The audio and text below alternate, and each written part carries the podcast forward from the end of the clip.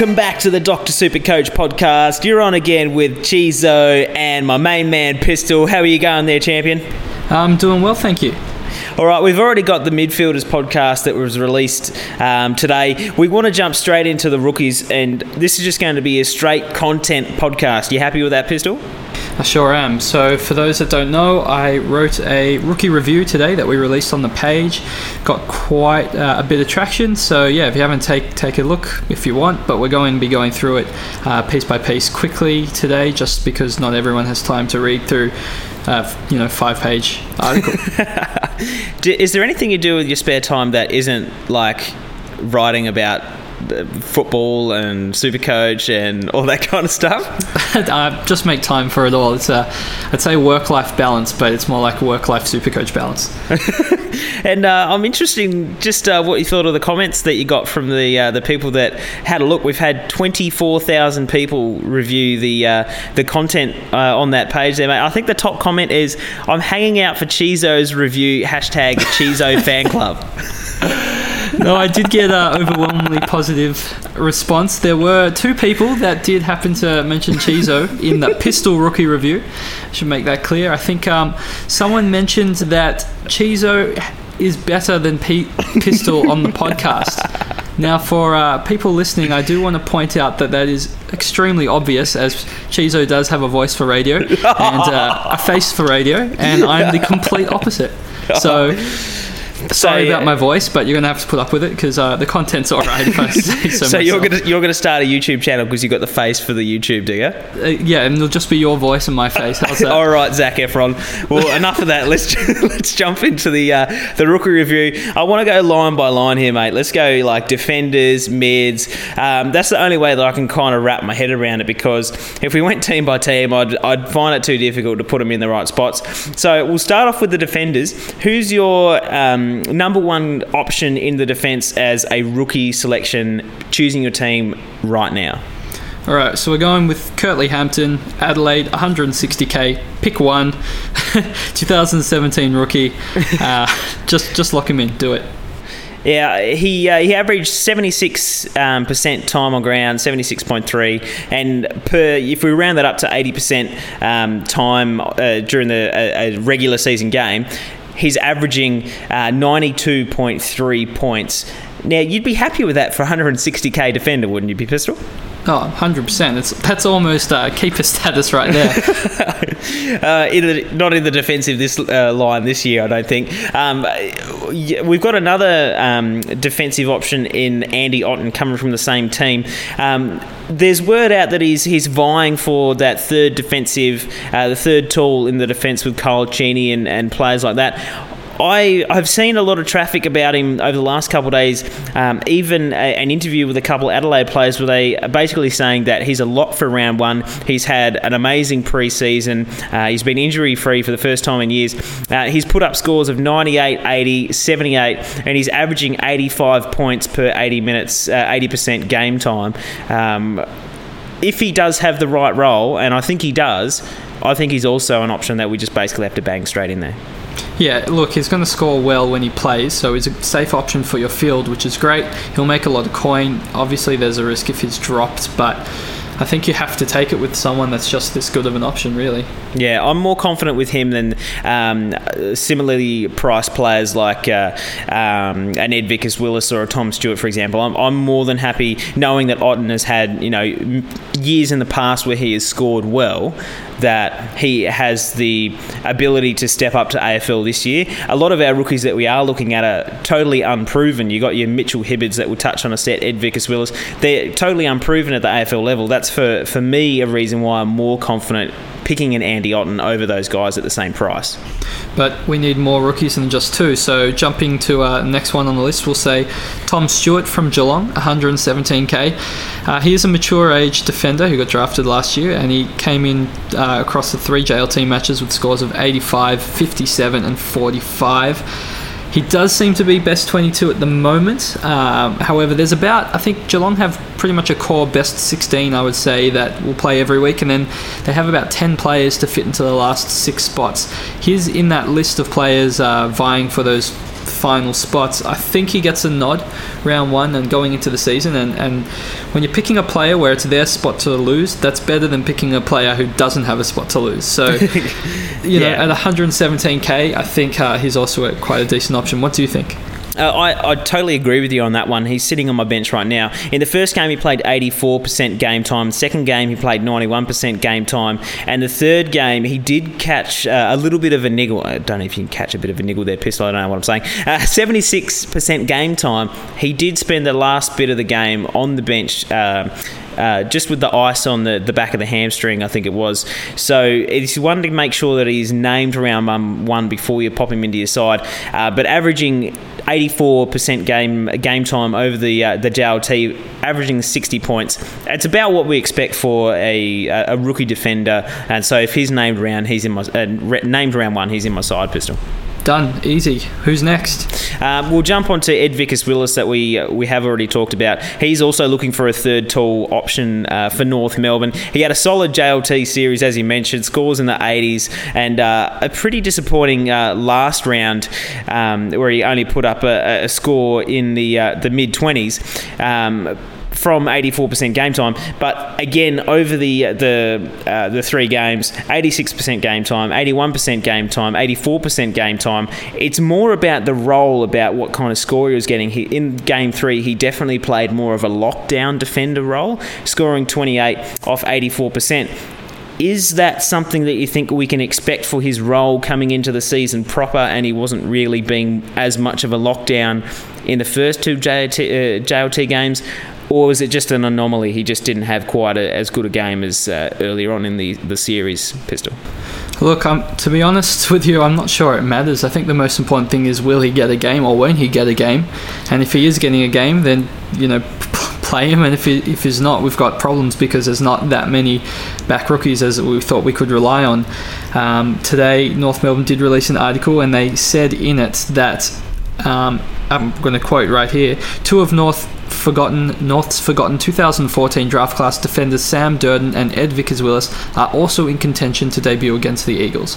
So it says in contention, doesn't say they're definitely debuting when they had an article with um, some players who are definitely debuting, which is a bit worrying because if they're not a definite, they're a maybe, and if they're a maybe, it means they're a fringe 22 at best. So job security is already looking shaky, which isn't a great way to start the season.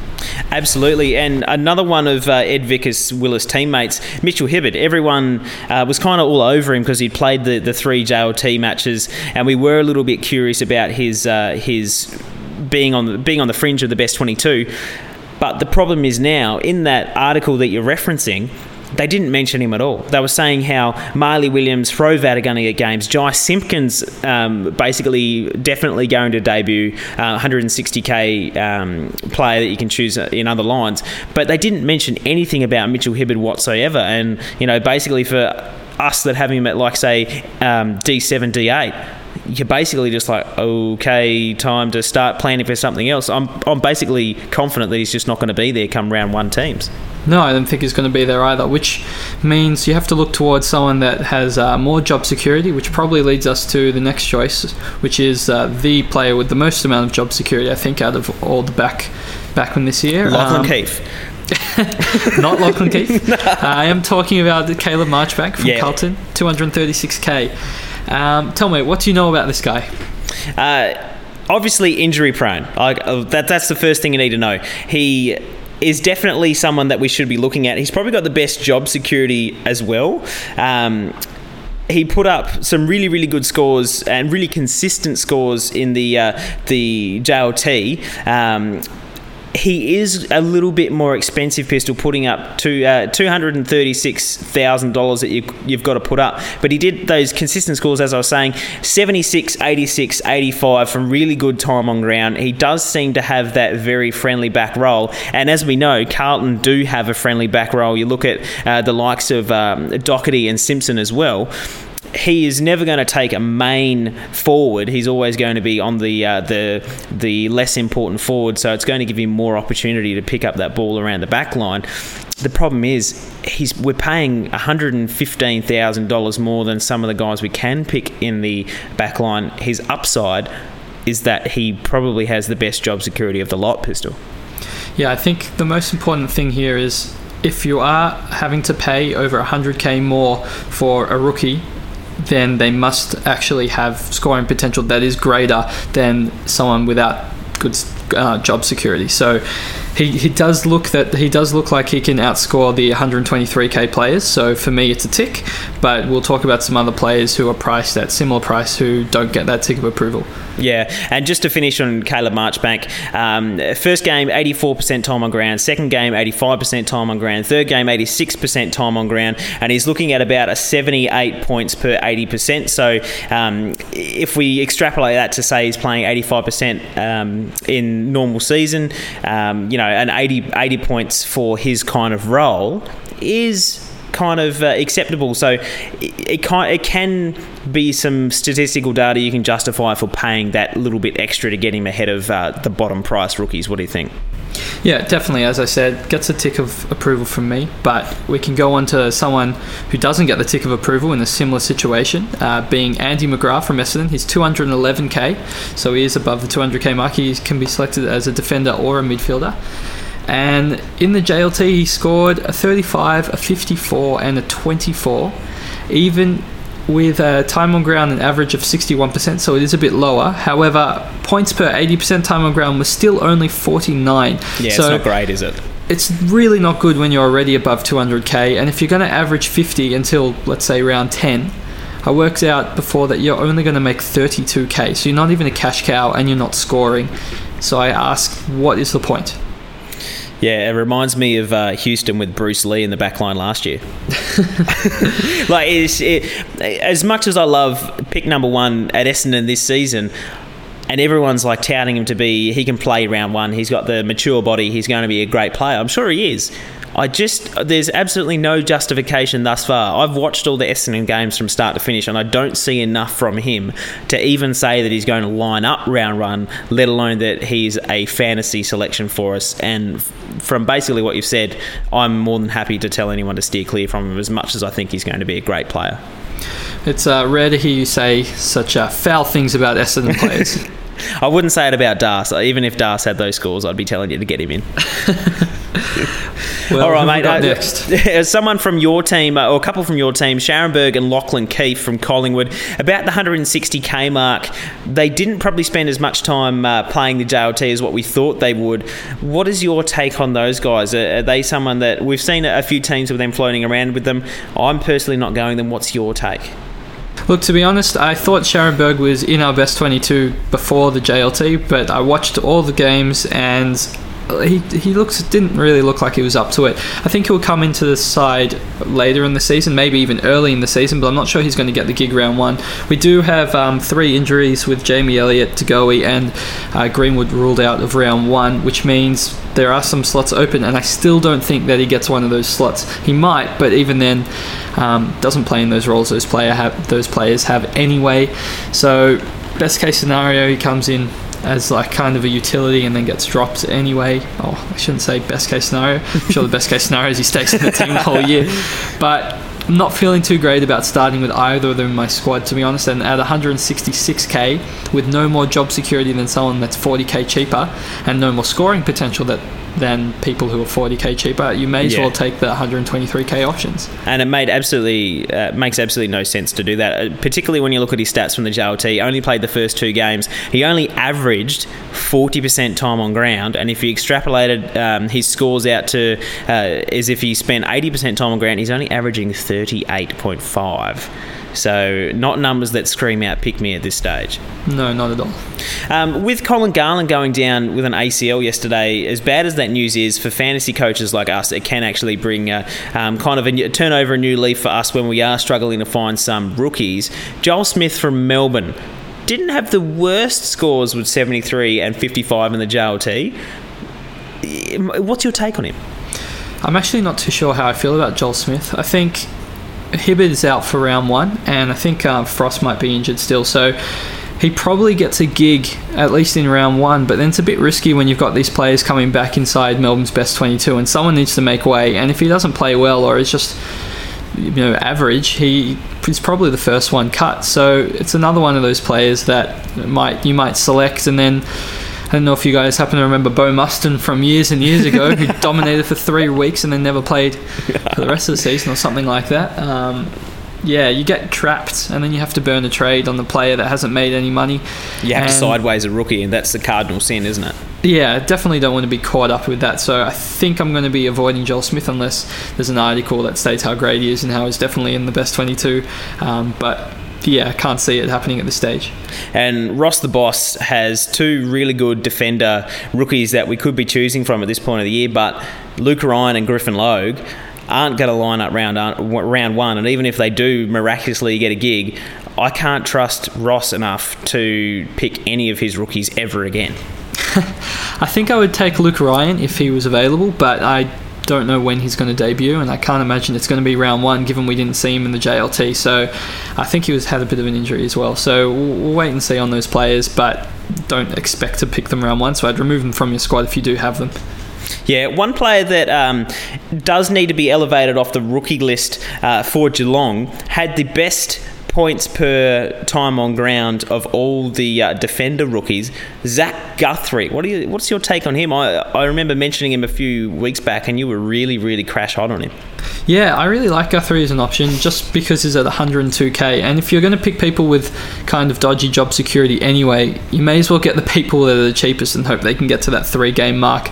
Um, at this stage, I'm not going to be hopefully picking people that I think with dodgy job security. So I'll be okay because I'm not going. Um, too light down back, but if you are going light and you do need to select a lot more rookie options, then I think uh, Guthrie is probably uh, a solid pick. I I know you mentioned he had the best time on, had, sorry, points per 80% time on ground out of the defender options, but um, that was actually out of all of the rookie options um, behind Dawson Simpson, who I'm not really going to include. Dawson So- Simpson, 130 points per 80% time on ground. Lock him in. well, Gu- Guthrie had 97, so um, Yeah. yeah, he, he's right up there. I think if he's named round one, I'd be very tempted to hold him just because when he played, he looked amazing, and you're not going to get dropped if you're playing great football. That's that's right. 91 off 68% time on ground, and then 73 off 67 time on ground. So very consistent across the two first two JLT games. He's definitely one to look at. Do you have anyone in the back line that really uh, is someone that we can look at down the track? Someone that might not play round one, but is someone that we can look as a downgrade option, say round six, round seven? Maybe not round six, round seven. I'm not entirely sure when this uh, guy comes back in, and it's Ben Long from Saints. Yep. He's forward DPP. He's got um, defender and forward status. He's 117k and he's suspended for the first two weeks. Uh, Ross Lyon actually didn't have any say in it because he's no longer at St Kilda, but Alan Richardson, who did have uh, one of those question and answers with the public. Um, someone asked him who was the most impressive over the preseason, and he named two players, and one of them was Ben Long. Um, so I think he's a good chance of getting a gig in round three, but if he doesn't, it's going to be at least somewhat early in the season. I'm not sure if you'd start with him, but at least you can expect to pick him soon or downgrade someone to him. Yeah, sure. And I've got one more name to throw at you Jackson Thurlow, uh, coming back off an injury. Do you see him as a relevant option? I personally see him for the amount of uh, you know points per um, spend that you're putting out. I just don't see him as a relevant option at nearly 270,000 that may only put up similar scores or slightly higher scores than our 117k rookies. Yeah, look, I, I think he's going to be a great player, and I think his job security is obviously much better than a lot of other rookies. However, I don't know if he's going to make very much money. So, although he might score decently, um, I think he's probably going to struggle to make you 100k. So then you're kind of stuck in no man's land between somewhat of a stepping stone, like mid-pricer that doesn't make that much money, but can get to a kind of expensive price. I'm not really sure what you're going for, what your game plan is. If you have the leftover cash, then by all means go for it. But most people aren't in that position, so for me, I'm staying away. Yeah, for for that extra expenditure, I'm looking at a Caleb Marchbank over a Jackson Thurlow. He, he played all three JLT games, uh, averaged 74% time on ground, uh, 75, 74, and 73 across the three games, very consistent. Uh, but over uh, 80% time on ground in a, a normal season game, he averaging uh, 89.4 They're really, really promising, but I definitely don't think that's what people should be selecting him for. That you, they think he's going to be a, a 90 point average rookie. I, I definitely don't see him as that. Um, and for that reason, I'm picking Marchbank, who's you know 50 or 30, 40k cheaper that I expect to go around the same mark, and that, that's that's my uh, my thinking about that. Um, we might as well jump onto the midfielders here, mate. What do you reckon? Yeah, this will be a quick section. Yeah, because we've got about three to pick from. Number one that uh, we are can we basically can spend about thirty seconds on and then move on. Sam Powell Pepper, 135k midfielder. You basically just have to pick this bloke after what we've seen. Hey. Yeah, look, he, he dominated in the JLT. Like it looks like he was ready for the for AFL. He's already been announced as going to play round one, so just lock him in, throw away the key. Yeah, he averaged 70% time on ground in the JLT. He averaged that up to 80% from a, a, normal season game. That's 90 points. So, you know, I'm definitely not expecting that again from him. But if he, if he averages 70, 75, he's going to make an absolute stack of coin. And because he's probably one of the only rookies that we can bank on getting good money out of, um, you've just got to have him in, whether you play him on the ground or not. Um, so we'll move on. Jake Barrett here, mate. Again, he has to be uh, upgraded from the um, the rookie list, which I expect him to because I think he is best 22 for Brisbane. Jake Barrett averaged 28 touches across the last three years in the NEAFL. It's not a he's not a one trick pony done it for one season. Across the last three years in entirety, averaging 28 touches. He's gone to Brisbane for more opportunity from GWS because it was just a loaded midfield. He's a hard nut. He does the tackling. He does the the um, running, um, the defensive running as well. I definitely see him going straight to the side. And for someone that's 127k do you think like if he's if he's upgraded before round one, he's going straight into my side pistol?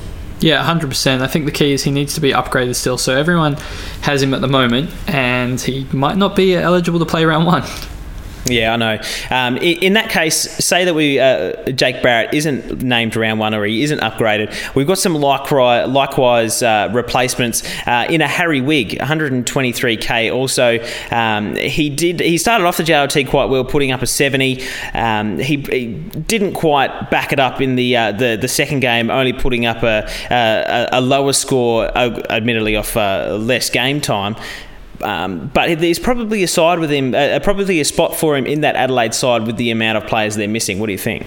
Yeah, look, Scott Thompson's out, Brad Crouch is out. That's already two midfield spots. I think Wigg gets a gig round one. Sloan is also still in doubt, but I think he'll play. Um, the problem is, well, it's not much of a problem, but we don't know when Brad Crouch or Scott Thompson are going to return because you've got two really injury prone blokes, especially Brad Crouch, who's missed his whole life basically with injuries. so if, if Wigg plays round one, he might last a while because you never know when you know when the opportunity presents. He'll he's there, so just take him. Yeah, uh, averaging 61% time on ground in the uh, preseason, average that out to 80% time on ground in a regular season game. That's 63 points that he's averaging, which is more than reasonable for the price you're outlaying for him. Again, as you said, it's just that job security that we're talking about.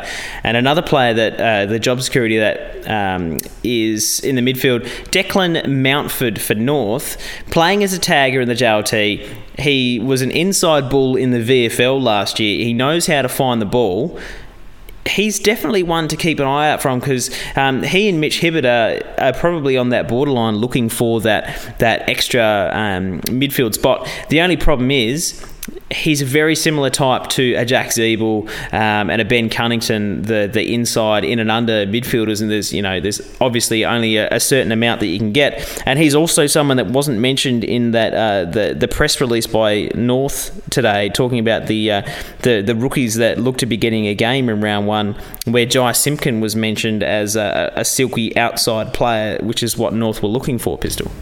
Yeah, and especially with Cunnington out round one, uh, Mountford, if he does get a gig, I'd be scared that he's just straight up for Cunnington round two as well. So, best to probably avoid that situation and maybe as a downgrade option later in the year if they strike some injuries or something, but probably uh, stay away going into the season. We'll move straight on to the ruck now, Pistol. Um, first person that I want to mention is uh, probably not someone that you're picking to score your points, but someone that you're picking to uh, be that that captain loophole. And as you mentioned uh, previously on a pod, uh, on a podcast, doing the captain's loophole loophole correctly over the, the course of a season, you end up um, in the in the in the black, in the positive by about 400 points. I think uh, it was calculated. And so the best loophole option this year, um, with 16 late matches, either a Saturday night or a Sunday match, um, is the the surname that we can't pronounce. Uh, the ruck forward DPP Luke Strnadica from Fremantle. what was his last name again? Uh, I, am not sure they want to pronounce it again, but if you're looking for an R3 uh, DPP, particularly if you've got like a Nankervis or a Ryder in the forward line, he's definitely someone to look at. If you are trying to utilise the R3 spot as someone to make cash, someone from North Melbourne, as you said, Braydon Preuss, is he uh, one of the guys that you'd be looking at as a, a, rookie option in that R3 position? Sorry, just to stop you for one sec, uh, you did say Luke um, was the best loophole option, and you said the Luke hole, and I thought that was hilarious, and you didn't realise. But let's continue on to Braydon, Braydon the Luke hole option. Right, so so so back to Preuss. Um, in the JLT, he provided Goldstein with ruck relief. He played up up forward, and he was actually quite good. He kicked, um, I think, a bag of three in his in a game or two. He scored a 70 and 95 and a 45. However, I think he's competing directly with Majak Daw. So I think Majak will get the go uh, go ahead for round one. In which case, can't really pick Preuss, but you might want to pick him if you're going with Goldstein because if Goldstein goes down, Preuss comes in, you save yourself a trade. However, if it's a long term injury, you're going to be burning it on Goldstein anyway. So sometimes it's just not worth it, and you may as well go with the vice captain loophole option. Absolutely, and uh, to further that point, um, that for someone like me that does have Goldstein as their R one, Preuss played 77 minutes, uh, 77%, 73%, 76% over the uh, the three JLT games. Uh, you average that out to 80% game time. 75 points. That's not bad for an R3, but you know that's 75 points that Goldie could be stacking up, racking up another 250 this year, you know, as a, a VC loophole option pistol. Yeah, exactly right. So uh, basically, I'm saying, Preuss, don't get picked. Do a knee or something like that. No, uh, so that you don't get picked. Someone uh, from the Swans, similar position, similar price, another ruck forward DPP that could be getting game time, especially with all the injuries that happened with the tall blokes at Sydney. Darcy Cameron, uh, Sinclair type player. What do you think about his job security? I think we touched on this before. How uh, how are Sydney actually going to fit in all these extremely tall blokes into the Sydney side? I'm not too sure, but they managed to try and do it to the best of their ability in the JLT. Um, they'll play Darcy Cameron as a forward, and they managed to fit him and Naismith and Tippett in the same squad. And now they've got Sinclair uh, back from injury as well. I think Cameron still might get a go until they realise it doesn't work very well when they drop him. But uh, look, it's hard to pick. I think. Um, it's a risky one, but it also could pay off because he might not be dropped. He might be preferred to a Naismith uh, if they will go with Tippett in the ruck. Um, yeah, it's a, it's a really hard one to pick. Yeah, and uh, he only averaged 51% game time during the uh, three JLT games that he did play. So, uh, not overly uh, confident that he, he will line up round one if you were looking for that cash generator at R3. Although he, he did show some reasonably good score potential, scoring potential over uh, if you average it out to 80% again, he's looking at an 86% uh, scoring average over over a standard game. So uh, definitely one to keep an eye out on um, if he is going to get a game. The big well, we're classing rookies as anything under or around 250k. You say their pistol. So into this rookie category, I am going to put up a name to Jarrod Witts. What do you think about him as an R3 selection or even an R2 if you're ballsy enough? um, I'm actually a big fan of Witts, only purely because people who are doing uh, Nanky lands and have Nankervis and Sandilands, um, I find if you're going to have Sandilands and Witts, it's actually safer uh, than Nanky lands because you have Nank in the forward line. So if something does happen to Sandy, you can swing Nank back to cover. And if something goes wrong with Witts, you can trade him to Taranto or Will Hoskin Elliott and then put um, Nank into the, the ruck position. So I think it's a, using Witts as an R2, it becomes a safer Nanky Lands option. And across his JLT, he did score a 41 and then an 85. Obviously when you're a ruckman, you're around the contest, you're around the ball. He's a big dude. He's 209 centimeters for memory as well. So lack of third man up might help him. He's going to get the tap outs. If he can average 70 at 217k, it's probably a win. So for me, he's in my side. But again, if he has quite a few bad performances, he's going to get dropped for Curry. He might get dropped for Nicholls. It's uh, it is a risk. I can appreciate it's a risk. If it goes badly, I'll trade him to a forward rookie uh, via DPP. So it's not too bad, but uh, it's a risk I'm willing to take. Okay, so in round one, he played dual ruck with Daniel Currie. Daniel Currie played 70% of game time, Witts played 70% of game time. Currie put up a 93, Witts put up a uh, 41.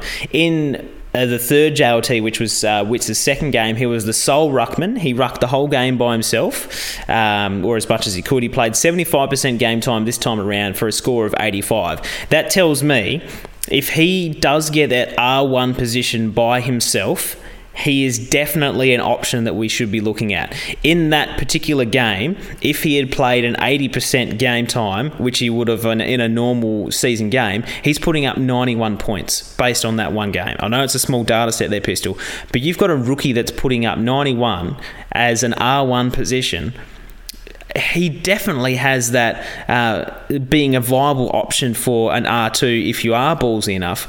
The only problem for me is that um, Tom Nicholls is struggling with injury right now.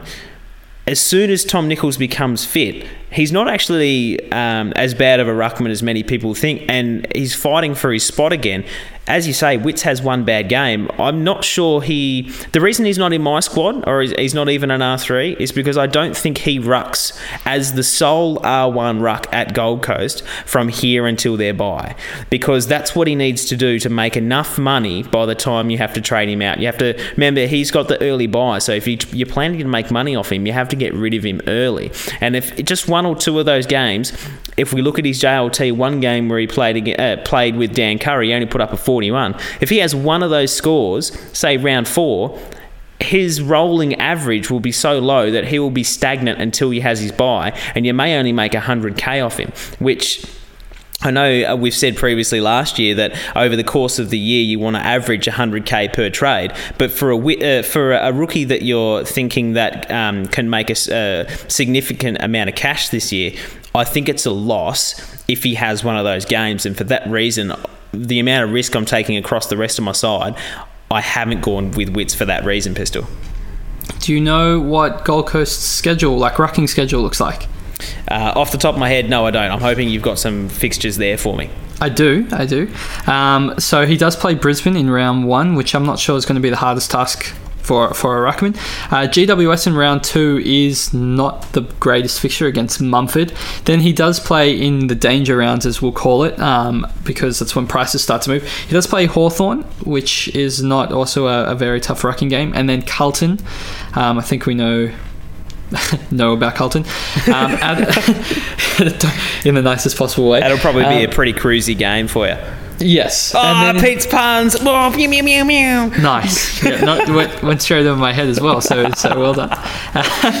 he does then play Adelaide and North Melbourne, which is not the greatest game, so I'll, I'll give you that. Um, followed by Geelong and Port Adelaide, who I think he can do well against both of those teams before the bye. So a little bit of a mixed bag, but also a little bit on the easier side if I had to pick one of the two. Um, so for me, it's worth the risk. I also don't really rate Nicholls as a ruck as much as I guess other people do. Um, I think that Witts coming across, he gets a job. They say, look, play for this many games in a row. You, he's the future ruck of the club. So yep. just go into around nine and we'll see how you go type thing. Um, obviously, unless he gets destroyed, but I can't really see that happening. Yeah, I, I definitely can't see him getting destroyed. He's, he definitely is uh, someone that can hold his own. The the scary thing for me out of that, what you've just just um, discussed is that a couple games before his bye, he's got Sauce Jacobs, which is uh, he's a very quality um, ruckman in the AFL, and then he's got Goldie. So he's got a couple games back to back where um, Rocket Eade might say, okay, we definitely need a two pronged. We can't have Jarrod Witts rucking Soul against uh, Sauce or rucking Soul against uh, uh, Goldie during this game, and that could very much just stunt his his cash generation, and he's not even at his buy yet. So um, I guess we can move on. That's just a, a few things to talk about. Um, you're a big uh, a big lover of Tim English. He uh, as soon as he had that, that one JLT game, he he rotated through uh, um, your side a little bit there, Pistol. Do you see him actually lining up at any point this season? At maybe at some stage this season, but they need some to cop some injuries. I think he got absolutely destroyed by Steph Martin in JLT three. Steph Martin just used him like a rag doll, so I'm not sure he's quite ready for AFL Tim English, but I'm excited to see what he will bring to the table in the future. Yeah, and the the uh, um, the word on him is that they expect him to be basically the best ruckman since Dean Cox. He's had got the best, best mobility around the ground. He's 207 centimeters. Um, he's one year older than most rookies as well, at 19 years old, spending that extra year um, in league at the Waffle, Um, he only played the one JLT game, 74% game time for 70 points. It's not all that bad for 130k ruck, but it's definitely definitely not someone I would be looking at there, Pistol. Um, moving on to the forwards here, mate. We'll just go bang bang straight with the big one off the top of the head. Tim Taranto, 207k mid forward swing for GWS. Absolutely killed it in the JLT. Absolute gun, 93, 97, 76 across his JLT performances. But is it as simple as just locking and loading their pistol? What do you think? Uh, for me personally, I think with Coniglio out for six weeks and Whitfield out for eight weeks is with his suspension, Taranto gets given the nod for round one. You you read out how big score like he can score amazingly well for a rookie. So for me, it is as simple as just putting him on and let's see how we go. Yeah, and another thing to mention is he got a 15.9 in the beep test. Uh, I think he came equal third at the draft combine last year. He has got wheels on him. He can run all day. He played 81% game time, 76% game time, and 79% game time for scores for those scores that we mentioned. That if we're averaging uh, 80% game time, which is what he did over the JLT, he's averaging 90 points, which is absolutely astronomical for uh, for him, but let's be honest, he's probably going to get the uh, the worst defensive player of every team he plays every week, playing for that GWS side. That he's just going to be able to run around and do anything that he wants with basically no pressure. Yeah, exactly right. And also, their opening draw is relatively kind. On top of that, after the Adelaide game, they do play Gold Coast and then North Melbourne and then Port Adelaide, which um, I don't see as particularly you know challenging sides for for GWS. So he could score well across uh, in early days, and I think that justifies a position like on your actual field.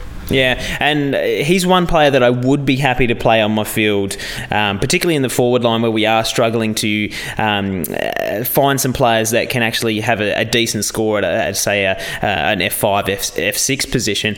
Um, however, he does have that shake, a little bit of a shaky job security depending on how you look at it. Someone who doesn't have shaky job security, or a couple guys we'll talk about, uh, 210k, 211k, Will Hoskin Elliott, and 203k, Cam McCarthy. These two guys have no worries about job security at this stage. Will Hoskin Elliott is someone that's just going to. Uh, Collingwood announced through Twitter that, that he will be lining up in round one, scoring 83, 64, and 80. He's definitely a solid option for a similar price.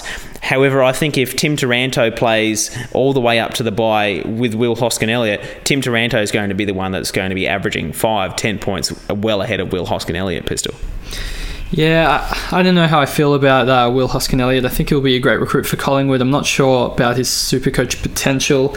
Really on the fence between him and Taranto, especially because we know that Taranto has at least a little bit of job security risk, whereas Will Hoskin Elliott, I think, is rock solid at the moment um, in Collingwood's best 22. My gut says Taranto over Will Hoskin Elliott, but I would also pick Will Hoskin Elliott over Cameron McCarthy. So um, hopefully that clears up one of your decisions out there. Yeah, the, the problem with Cam McCarthy, yes, he's a he's a fantastic player. He's got he's got AFL smarts. He, he knows where the goals are. Um, something that very few AFL players have by like natural instinct um, is something that I, I would use to describe Cam McCarthy. The problem is they don't have Pavlich there anymore.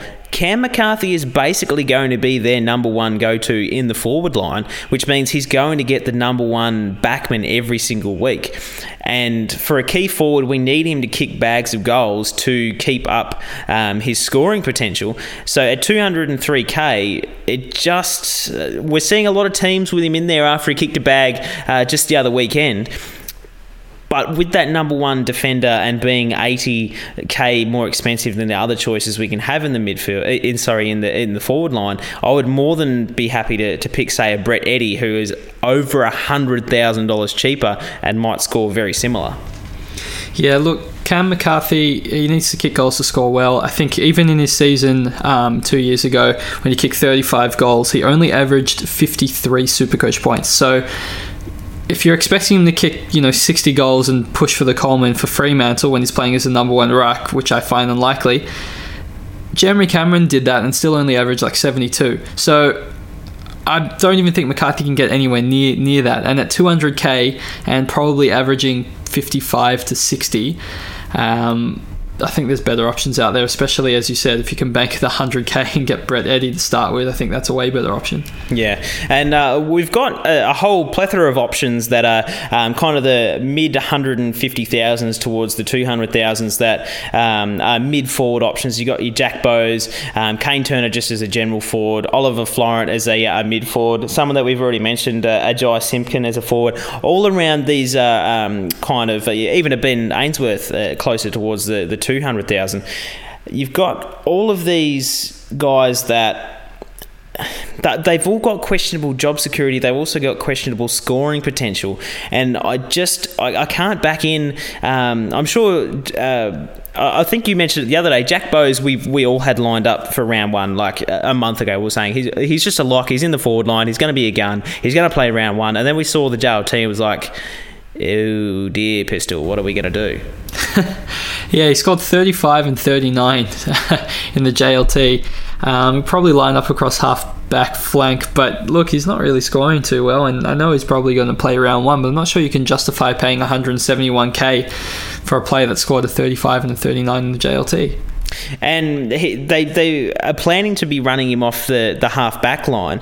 Um, the thing is, he only averaged 66% game time um, in the JLT across his two games, but he only was projected to average 45 if he had averaged 80% game time in season proper he just at this stage looks a little bit behind the uh, a little bit behind the eight ball, and that's something that we've seen with Jack Bowes. He absolutely killed it in the Div two for Queensland when he stepped up to the Allies to uh, play in Div one uh, in the under 18s. He definitely was well well down and uh, we're, we're looking at, at, at, there's been players definitely a lot of players in the past that have, have done this. Um, they've been an absolute gun at, at, a younger level and then they step up to the big boys in the NEAFL and, and, and VFL and things like that and they just don't match their similar scoring capacity. So I wouldn't be surprised if Jack Bowes is in and out of the side to start with because they're just slowly um, ex- uh, getting him ready to be a, a long-term AFL player. And particularly the same with Ains Ainsworth and things like that, they might play round one, they might have really good job security, but their scoring potential is something I'm really worried about, considering I'm paying an extra 50, 60, 70,000 dollars for these guys, Pistol. Yeah, and I think there's a couple more you can add to that list. James Stewart, who's 170k for Bombers, Ben Ainsworth, 200k, um, Oliver Florent from Swans, 167k. All these guys, uh, decent job security, but their scoring potential is severely limited. So you could maybe pick one of them, but I would not be going into the season with you know three or four of them. That's for sure. Yeah, absolutely. And uh, just to, to add a couple of, to those lists, you've got, um, say, Billie Smedts is 220,000. He probably um, has okay job security playing for Carlton as a mid forward, but his scoring potential is terrible. Um, you're talking about like a Troy Menzel or a Matt Kennedy for GWS. They they have relatively good scoring potential, but they don't have good job security. Someone that is that um, fits the bill for us. He's a mid forward swing playing for Carlton. Jarrod Pickett 123k. He's going to line up round one. He showed us towards the end of the JLT what he can do by putting up an 86 and keeping, kicking a couple sausage rolls. I'm more than happy to have him say even on the uh, my my bench in the midfield and have that DPP swing. I probably, I definitely don't want to have him on the field though, Pistol. No, I feel like Pickett's going to be a slow burn type player. He, re- he needs to kick three goals to score 86. In the game, he didn't kick a goal, he scored 26. So he's one of those players that doesn't get the ball that much, but he's got super silky smooth skills and he just hits a target when he when he gets the ball, but doesn't get that much. So pop him on your bench, probably maybe M11, maybe your forward uh, F8 or F7, but probably don't take him to the field and just, yeah, you keep him around to the buy time and then probably get rid of him then. Yeah, that's all he's ever going to be because, let's be honest, he's a forward for Carlton, so how much ball are we actually expecting him to get? We've uh, been slamming Carlton recently in the, the podcast. I feel pretty bad. Actually, I don't. I go for Collingwood. I feel great about it. yeah, I'll, I'll, go for Essendon. So uh, I, I, could do this all day. Um, someone that is a, a, a, a, similar price to, say, a Jarrod Pickett, Dan Butler has been announced by Richmond's Twitter that he's going to line up round one. Um, he's a small pressure uh, forward. Um, it seems that Richmond have a whole stack of these players, Pistol. So I am a little bit worried about his job security. But 123k, if he is lining up, I'm not sure if I can say no. Yeah, that's pretty much it. He's named for round one. Are you really going to put someone that's 100% named? That's only 123k, which is pretty much the cheapest or one of the cheapest that you can get. It's not even like terrible job security. It's he has to play if he plays solidly or average, he probably keeps his spot. It's only if he plays terribly, he gets dropped, and then you probably want to ditch him anyway because he's not making enough money. Um, for me, he's currently in my side. Um, I do understand that there is a risk in selecting him, but yeah, he, he seems good enough for me. Yeah, he's currently my F8, just basically because we know that he's definitely playing round one. We know that um, he, he, does have a role in that Richmond forward line. Um, I'm not going to say that I'm happy about having to pick him because I think there's a couple options that um, can definitely um, score uh, much better than him. You've got like a Teia Miles who we'll touch on a second. You've got a Brandan Parfitt that we, will touch on a second. Um, but you've got guys like Shai Bolton for Richmond as well that's that, that uh, are also vying for that position of his that does make me a little bit cautious about um, having to pick him, and I definitely don't want to have him anywhere near the ground. But if he is playing round one, we might be a little bit hamstrung. Um, the best thing about it is the average twenty, uh, sorry, averaged eighty-one percent time on ground in the JLT, um, and he averaged over that. If he uh, his eighty percent average rate was fifty-eight points, which is not the greatest, but you know another slow burn that we're talking about. If he averages 58 at 124k, that's all you can ask for, Pistol.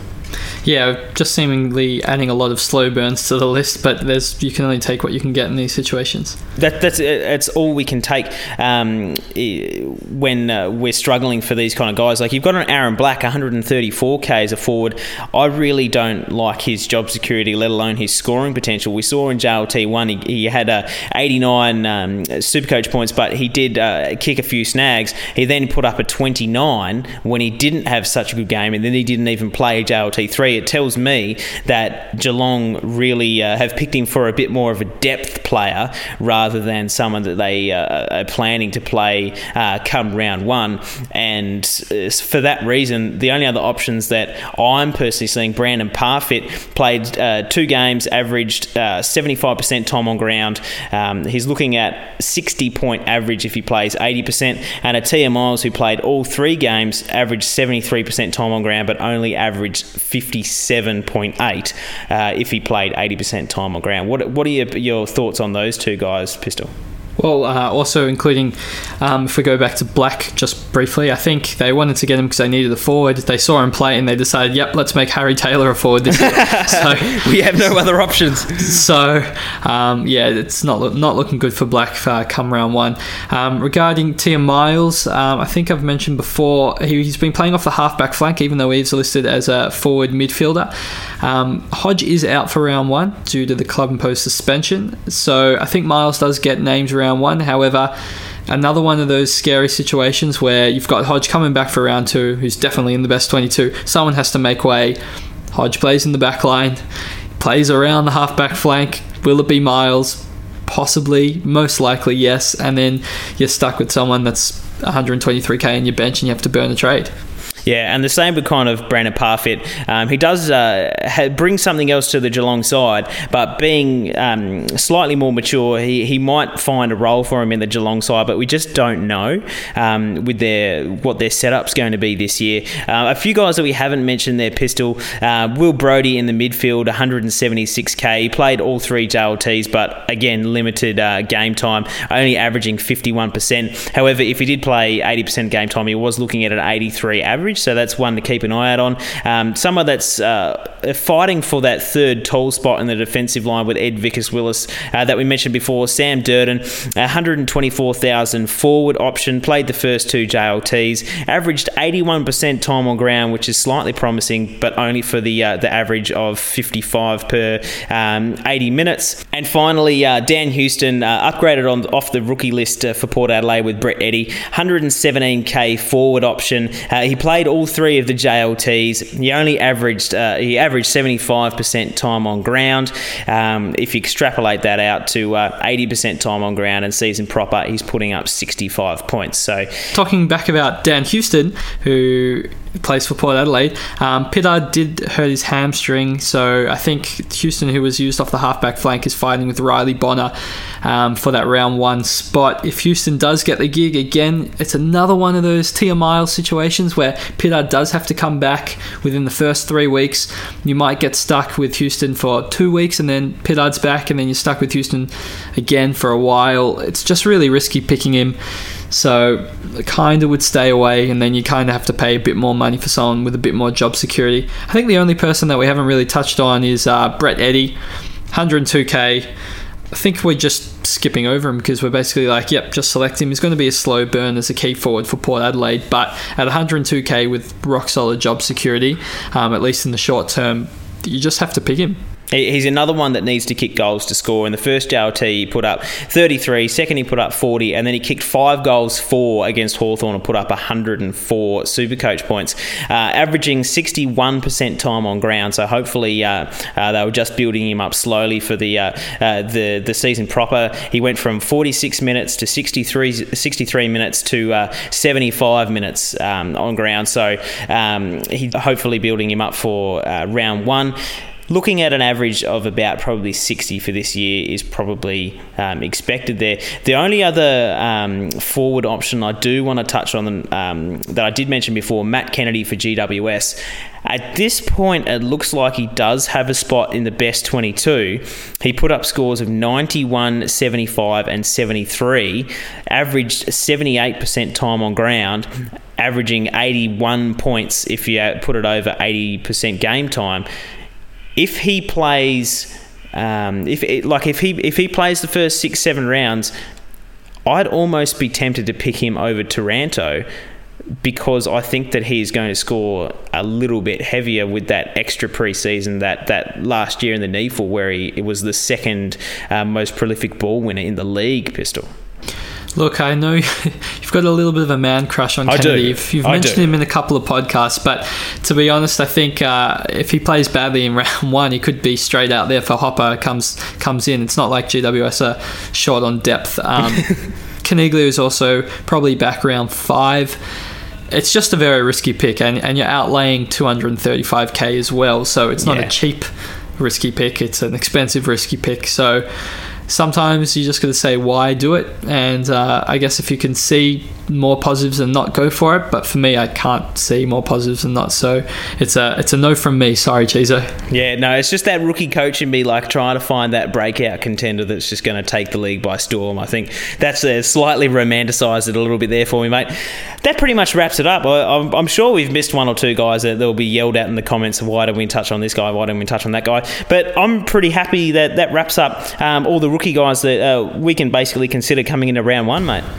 Yeah, I know. I think we missed Schoen Makers, but that's because we're not expecting him to play him oh, round no, one. No, no, we didn't miss him. You, you don't. You, we definitely didn't miss Schoen Makers because there's no way in hell I'm picking him in my side, even though he played all three JLT games and averaged 82% time on ground and was looking at a score of uh, 57. It sounds like you're going to improve on last year's rank already.